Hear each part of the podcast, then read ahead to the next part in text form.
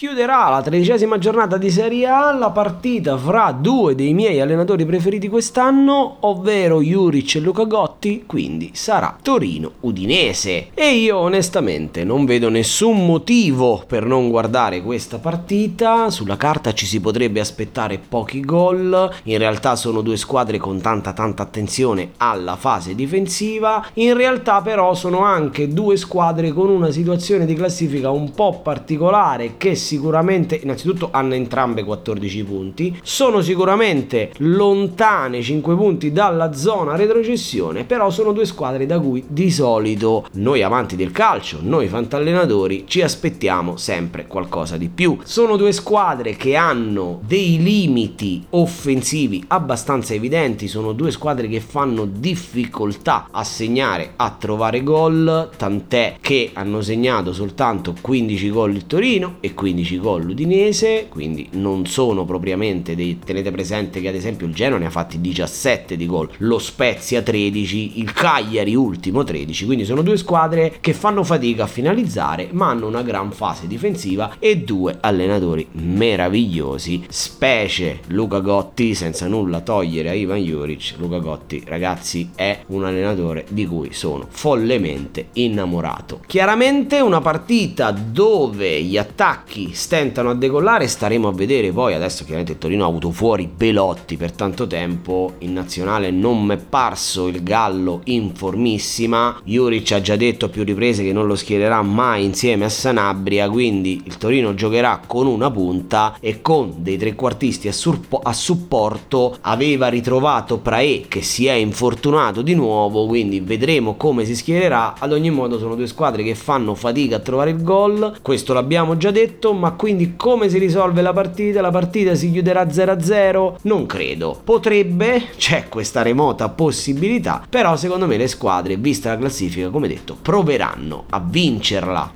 Ci sarà sicuramente tanto traffico in mezzo al campo e sulle corsie, e chi sarà più bravo a rompere gli equilibri in quella zona di campo secondo me potrebbe portare i tre punti a casa. Ora qui su Fantacalcio Indipendente bisogna dare dei nomi, io parto con il calciatore sconsigliato, me lo prendo dall'Udinese e sto parlando di Samir. Una chiamata un po' al limite, perché Samir è uno dei difensori che va a saltare sui calci d'angolo e una partita così bloccata dai calci da fermo potrebbe essere risolta, però sinceramente giocando sul centro-sinistra della difesa friulana potrebbe andare in difficoltà con gli inserimenti di uno dei migliori elementi del Torino, ovvero Wilfred Singo, e soprattutto con i movimenti senza palla della punta, sia essa Belotti o Sanabria, Samir potrebbe trovarsi in difficoltà in questa partita, quindi io lo terrei fuori. Per quel che riguarda il calciatore consigliato, sono stato indeciso fino all'ultimo, alla fine ho optato anche qui per un calciatore dell'Udinese, ed è un calciatore di cui si parla secondo me sempre troppo poco, sto parlando di Wallace. Voi vi direte sì, ma chi cazzo l'ha comprato Wallace al Fantacalcio? In realtà secondo me nelle leghe numerose è un calciatore preso, ma soprattutto se guardate le partite è un ottimo calciatore. Se non lo sapete